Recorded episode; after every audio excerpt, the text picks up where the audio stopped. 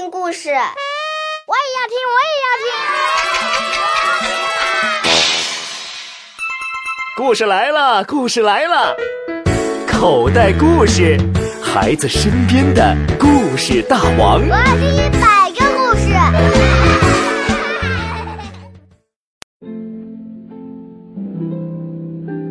从前，在一个美丽的王国里，有一位善良的王后。他没有孩子，并经常为没有孩子而烦恼。走到花园里，看到苹果树的时候，他总是这样想：啊，我为什么不能像苹果树结苹果那样生一个孩子呢？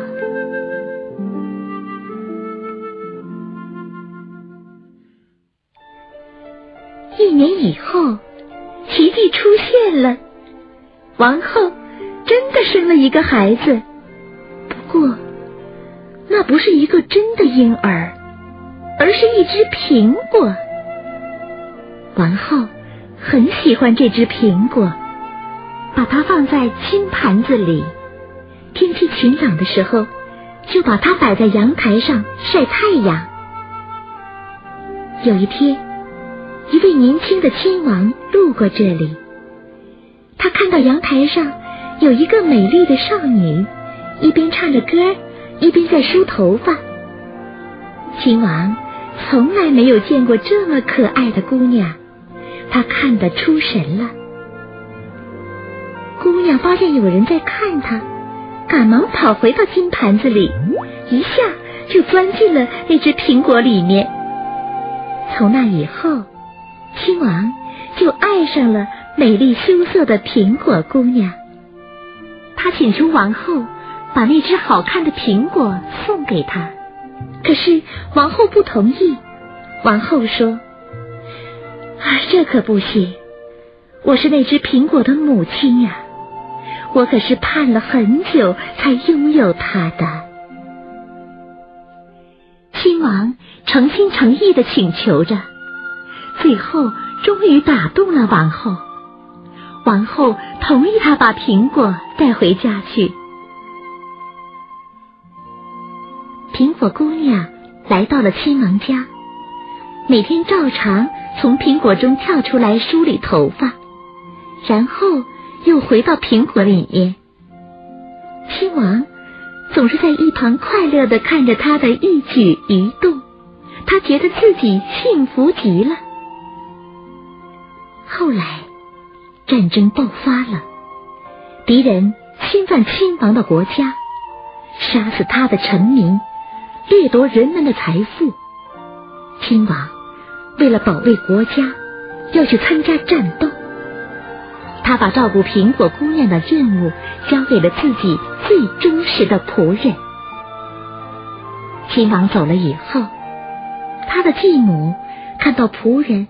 每天都偷偷到亲王的房间里去，很奇怪。他觉得里面肯定藏着一个他还不知道的秘密。亲王以前在家的时候，也是经常把自己关在房间里。他决定看看里面到底有什么秘密。继母把麻醉药放进酒里，然后让仆人喝掉。仆人喝了药酒，接着就睡着了。王后趁他熟睡时，偷走了他身上的钥匙。继母进了房间，一眼看见了放在水果盘里的那只鲜艳的苹果。可是他看不出这只苹果有什么古怪。继母决定偷偷的在这儿等待。不大一会儿。苹果姑娘跳了出来，她一边唱歌，一边梳理着自己美丽的头发。苹果姑娘很思念在前方打仗的亲王，她的歌声如泣如诉，就连石头听了也要落泪。可是继母是一个心肠很硬的人，她从躲藏的地方跳出来。一把就抓住了苹果姑娘，哼，一定是这只苹果迷住了他的心窍。继母拿起一把小刀，向苹果姑娘刺去，血立即从伤口流了出来，好像泉水一样喷涌不止。继母也被一地的鲜血吓坏了，他丢下刀子，慌忙溜出房间，并把钥匙悄悄放回仆人的口袋。仆人醒过来，发现房间里遍地是血，惊恐的叫起来：“啊，我的天哪！现在我该怎么办呢？”仆人急忙跑到他的婶婶家请求帮助。他的婶婶听说这件事以后，劝他：“你为什么不赶快逃跑呢？”仆人说：“不，我必须对亲王忠诚。他把这么重要的任务交给我，那是对我的信任。现在我一定要想办法补救。”他的婶婶被感动了，他让仆人去向一个仙女求助。这个仙女有着各种魔力，他一定有办法救活苹果姑娘。只是这个仙女住在很远的山上，到她住的地方需要翻过九十九座高山，渡过九十九条大河，路途非常艰险。仆人上路了。翻越第一座山峰的时候，他的鞋子就磨破了。尖利的石头把他的脚扎得血淋淋的，但是他没有退却。渴了就喝一点泉水，饿了就吃一把野菜。走了九十九天，终于到了仙女住的地方。女给了他一些魔粉，并告诉他这些魔粉的用法。仆人把魔粉紧紧的攥在手里。回去以后，苹果姑娘已经奄奄一息了。仆人把魔粉撒在苹果的伤口上，突然，苹果裂开了，从里面走出扎着绷带的苹果姑娘。果姑娘说：“我是被魔鬼镇住的姑娘，魔鬼把我封在这只苹果里，每天只能出来一次。是你的魔粉解除了魔鬼的符咒，谢谢你。”苹果姑娘的伤很快好了，她思念着亲王，想到前线去寻找亲王。仆人收拾好行装，和苹果姑娘一起上路了。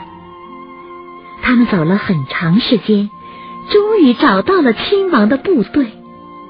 亲王正在和入侵的敌人打仗，他的部队面对的是十倍的敌人。看到苹果姑娘出现在自己面前，亲王突然感觉到自己增加了一种神奇的力量。他勇敢的冲入敌人的阵地，杀死了很多敌人。敌军害怕了，节节败退，一直退回到他们自己的国家。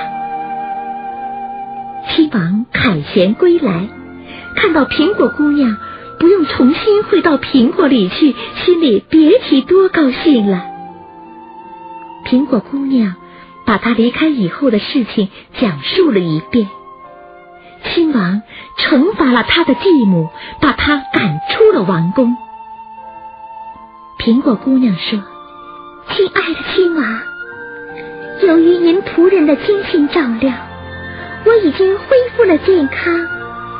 只要您喜欢，我愿意做您的新娘。”亲王赏赐了仆人。高兴的抱起了苹果姑娘，在地上不停的旋转着。不久，亲王就和漂亮的苹果姑娘结婚了。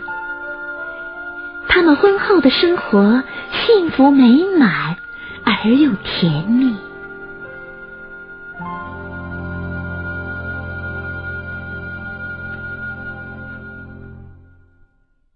智慧锦囊。